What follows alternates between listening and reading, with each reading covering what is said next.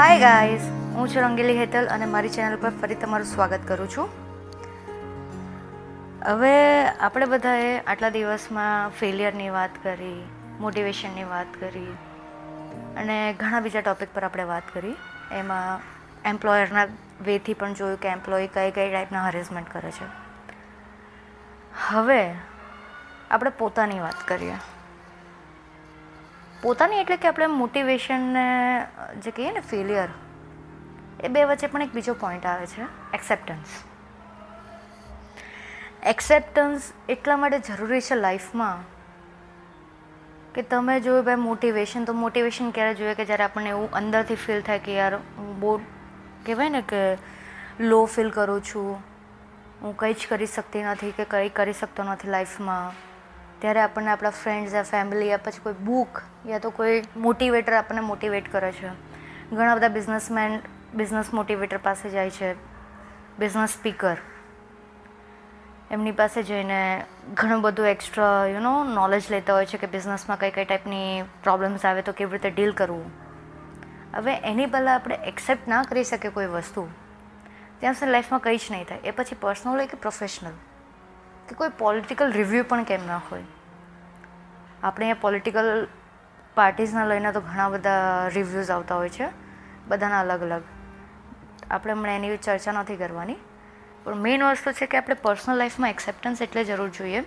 કે આપણે ઘણીવાર કોઈ વસ્તુમાં જતા હોય ને, જેમ કે કોઈ ગર્લફ્રેન્ડ બોયફ્રેન્ડનું વાત હોય તો એમાં કોઈ ફ્રેન્ડ આપણને સજેસ્ટ કરે તો, ના ના, એવું કંઈ ના હોય તને ખબર ના પડે ને આપણે લડાઈ કરી લઈએ એ લોકો સાથે. યા પછી એમ મમ્મી પપ્પા આપણને કંઈ કહે કે ભાઈ, તારે આમ નહીં આમ કરવું જોઈએ. પપ્પા તમને ના ખબર પડે. જનરેશન ગેપ છે સમથિંગ બટ પહેલાં પોતાને જાણો. અને પોતાને જાણવા કરતાં પણ પોતાની વીકનેસ એટલા માટે કે જો તમને પોતાની વીકનેસ જ ખબર નહીં હશે, તો તમે શું એક્સેપ્ટ કરશો? આપણે લોકોથી બહુ જલ્દી ઇન્ફ્લુઅન્સ થઈ જતા હોઈએ છીએ. જે આપણને ગમતા હોય ને, એ લોકો આપણા બહુ ઇન્ફ્લુએન્સર હોય છે. તમે વિચારજો આ લાઈફમાં તમારી. કોઈ દિવસ શાંતિથી બેસજો ને વિચારજો કે શું હું જલ્દી કોઈનાથી ઇન્ફ્લુઅન્સ થઈ જાઉં છું. ફોલો કરો. બટ પહેલાં પોતાને ફોલો કરો. પોતાને એક્સેપ્ટ કરો. પોતાને લવ કરો. સેલ્ફિશવાળો લવ નહીં. સેલ્ફલેસવાળો લવ ફ્રેન્ડ્સ રીઝન એ છે આજના મારા એના પોડકાસ્ટ માટેનું કે મેં પણ મારી લાઈફમાં ઘણી ભૂલો કરી છે. એક્સેપ્ટ કરું છું. પણ જ્યારે આપણે ફોરેનની રીતિઓને અપનાવીએ છીએ એક્સેપ્ટ કરીએ છીએ ફોરેન કલ્ચરને ફોરેન ટ્રેન્ડ્સને તો ફોરેનર્સ છે ને બહુ હ્યુમનિટી દાખવતા હોય છે. આપણે અહીંયા કેટલી હ્યુમનિટી છે એ મારે કહેવાની જરૂર નથી ને હું કોઈ જ વ્યક્તિ નથી જે તમને એની પર ટીકા ટિપ્પણી કરી શકે. પણ આજે લાઈફનું એક્સેપ્ટન્સ એટલે જરૂરી છે કે જો તમે એક્સેપ્ટ નહીં કરી શકો ને જેમ કે ફેલિયર પણ કેમ ના હોય, કોઈ પણ લાઈફમાં સારું ને મોટું પગલાં માટે સૌથી પહેલાં તમારે પોતાની જાતને એક્સેપ્ટ કરવાનું છે ને જે પરિસ્થિતિ છે, જે સિચ્યુએશન છે, એને એક્સેપ્ટ કરવાની જરૂર છે. એ એક્સેપ્ટ કરો, પછી વિચારો કે આના કયા કયા વે નીકળી શકે છે. એ વે પરથી કયું શું રિઝલ્ટ આવી શકે છે. દૂર સુધીનું વિચારો. મારી એક કહેવત છે.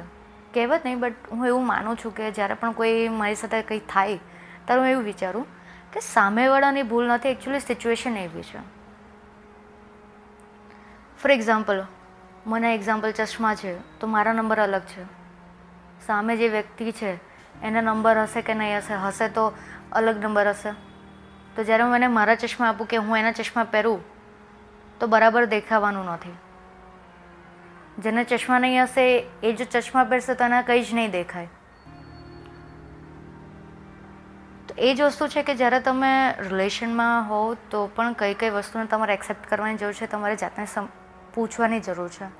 એની પહેલાં પોતાની સ્ટ્રેન્થ અને વીકનેસને એક્સેપ્ટ કરતા શીખો. સ્ટ્રેન્થ છે તો પછી એની પર અભિમાન નહીં, પણ એને કઈ રીતે વધારે સ્કિલ્સ શાર્પ બનાવી શકો છો અને એને કેવી રીતે યુટિલાઇઝ કરી શકો છો પોતાના પર્સનલ અને પ્રોફેશનલ લાઈફમાં ઓલવેઝ સ્કિલ્સ પ્રોફેશનલ લાઈફમાં જ યુઝ થાય એવું જરૂરી નથી.